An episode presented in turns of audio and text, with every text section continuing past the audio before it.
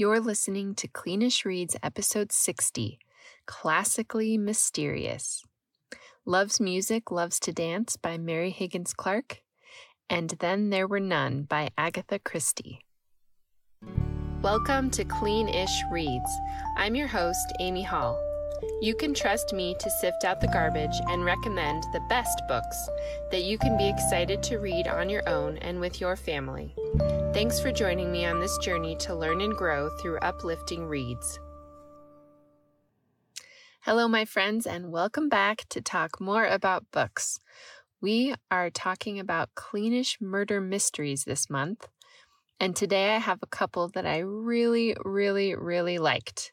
Now, I'm calling this episode classically mysterious, but these aren't super long ago classics like Frankenstein and Dracula, which are both great, by the way. But I consider Agatha Christie to be a classic murder mystery writer, and Mary Higgins Clark, while even more contemporary than Agatha Christie, is also something of a classic murder mystery writer, in my opinion.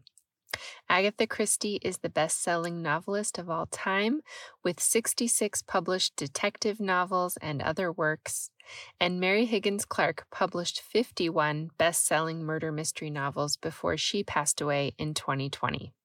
These women both know a thing or two about telling a mysterious story, and the two I picked to share with you today definitely will not disappoint.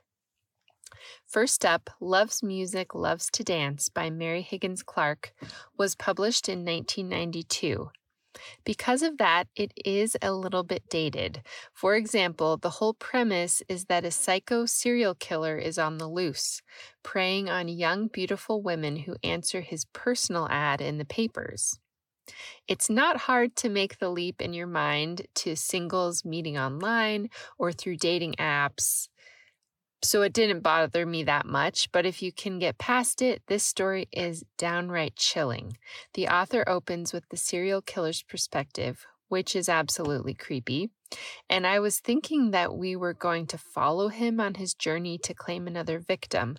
However, the author throws a spin in, so we discover who the victim is, but not which of the dates she has lined up is the psycho. So my mind was working overtime trying to figure out who it was. And I was so excited to be right this time. I figured it out, which almost never happens to me. But don't let that dissuade you from reading this story. I think I just got lucky this time. Several of the creepy guys in the story could have done it. So definitely give this book a try if you are in the mood for something a tiny bit disturbing. As for content, I would say this would be for older teens and adults. It's pretty darn cleanish, but the psycho serial killer does weird things, which may be too disturbing for a younger reader. There are a few mild swears, but not too many. Several men are having affairs, but nothing is explained outright on the page. A lot of the seedy underbelly of dating is shown, but at the same time, the book kind of ends with almost a happily ever after that shows the good in the world as well. So, mostly creepy, a little bit of happy at the end. Hopefully, I've prepared you well for this very well written mystery. Next up is my favorite Agatha Christie book I've read so far. And Then There Were None is just super creepy and ominous. Ten people are lured onto an island and trapped there, staying in a mansion together. Every bedroom has the same poem framed on the wall called Ten Little Soldier Boys. It says, Ten little soldier boys went out to dine. One choked his little self, and then there were nine. Nine little soldier boys sat up very late. One overslept himself, and then there were eight. Eight little soldier boys traveling in Devon. One said he'd stay there, and then there were seven. Seven little soldier boys chopping up sticks. One chopped himself in halves, and then there were six. Six little soldier boys playing with a hive. A bumblebee stung one, and then there were five. Five little soldier boys going in for law. One got in chancery, and then there were four. Four little soldier boys going out to sea. A red herring swallowed one, and then there were three. Three little soldier boys walking in the zoo. A big bear hugged one, and then there were two. Two little soldier boys sitting in the sun. One got frizzled up, and then there was one. One little soldier boy left all alone. He went out and hanged himself, and then there were none. Weird and creepy, right? sure enough, the 10 strangers start dying one by one, just as the poem describes. Panicking, the survivors are frantically trying to figure out if someone else is on the island with them or if one of their number is the murderer, while also trying to stay alive. Okay, I normally don't like super creepy or horror stuff. This book had me completely entranced. It was so well done and so entertaining while also being horrifying. And I was absolutely caught up with the characters trying to figure out who the bad guy was. My absolute favorite part is the very end. The author allows the villain to explain in detail how they did it, which I loved. Sometimes it's kind of fun for your imagination to fill in the blanks, but in this case, I loved seeing the puzzle fit together finally at the end and have complete closure as to what the author was trying to convey. A couple of things about this book. There are a handful of swears in it, but no F bombs. Obviously, people are being murdered, but it is not usually with a play by play. It's usually discovered after the fact. This book was published in the late 1930s, so there is a bit of dated language.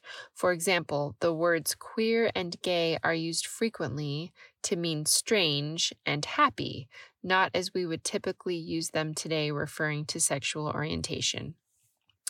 I would say that teens and up would probably be good with this story unless you have a younger reader who particularly likes creepy stuff. It's probably better for a little older. One more thing the audio version is fantastic. I love how the reader says at the beginning that the book is performed by him because it really is. However, Agatha Christie tends to introduce a lot of characters at the beginning of her stories. I think she's just wanting all the characters out there as suspects right away for us to start thinking about. Especially in the audio version, this can be slightly harder for the reader to keep up with, and my advice is to keep going. I was getting bogged down when I first tried to listen to this one, I listened to the opening chapters twice, and then I decided just to keep pushing onward, which actually worked out great.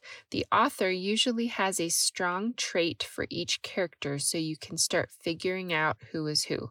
For example, in this story, we have a judge, a governess, a detective, a police inspector, a soldier, an old religious woman, a doctor, a war general, a playboy, a butler, and a cook. So it was a lot of people at first. I was like, who is this? What is going on? But when I kept going with the story, I was able to sort it all out. Agatha Christie does a great job keeping us abreast of what is going on. So don't give up at the beginning. And yes, this story is a classic and has been reinvented multiple times. So it may seem a little bit familiar, but hopefully also new to you if you haven't read it before. So there you have it for today. Two creepy mysteries to read this week. And I will leave you with a quote by Neil Armstrong. Mystery creates wonder, and wonder is the basis of man's desire to understand. Have a great week and very happy or creepy reading.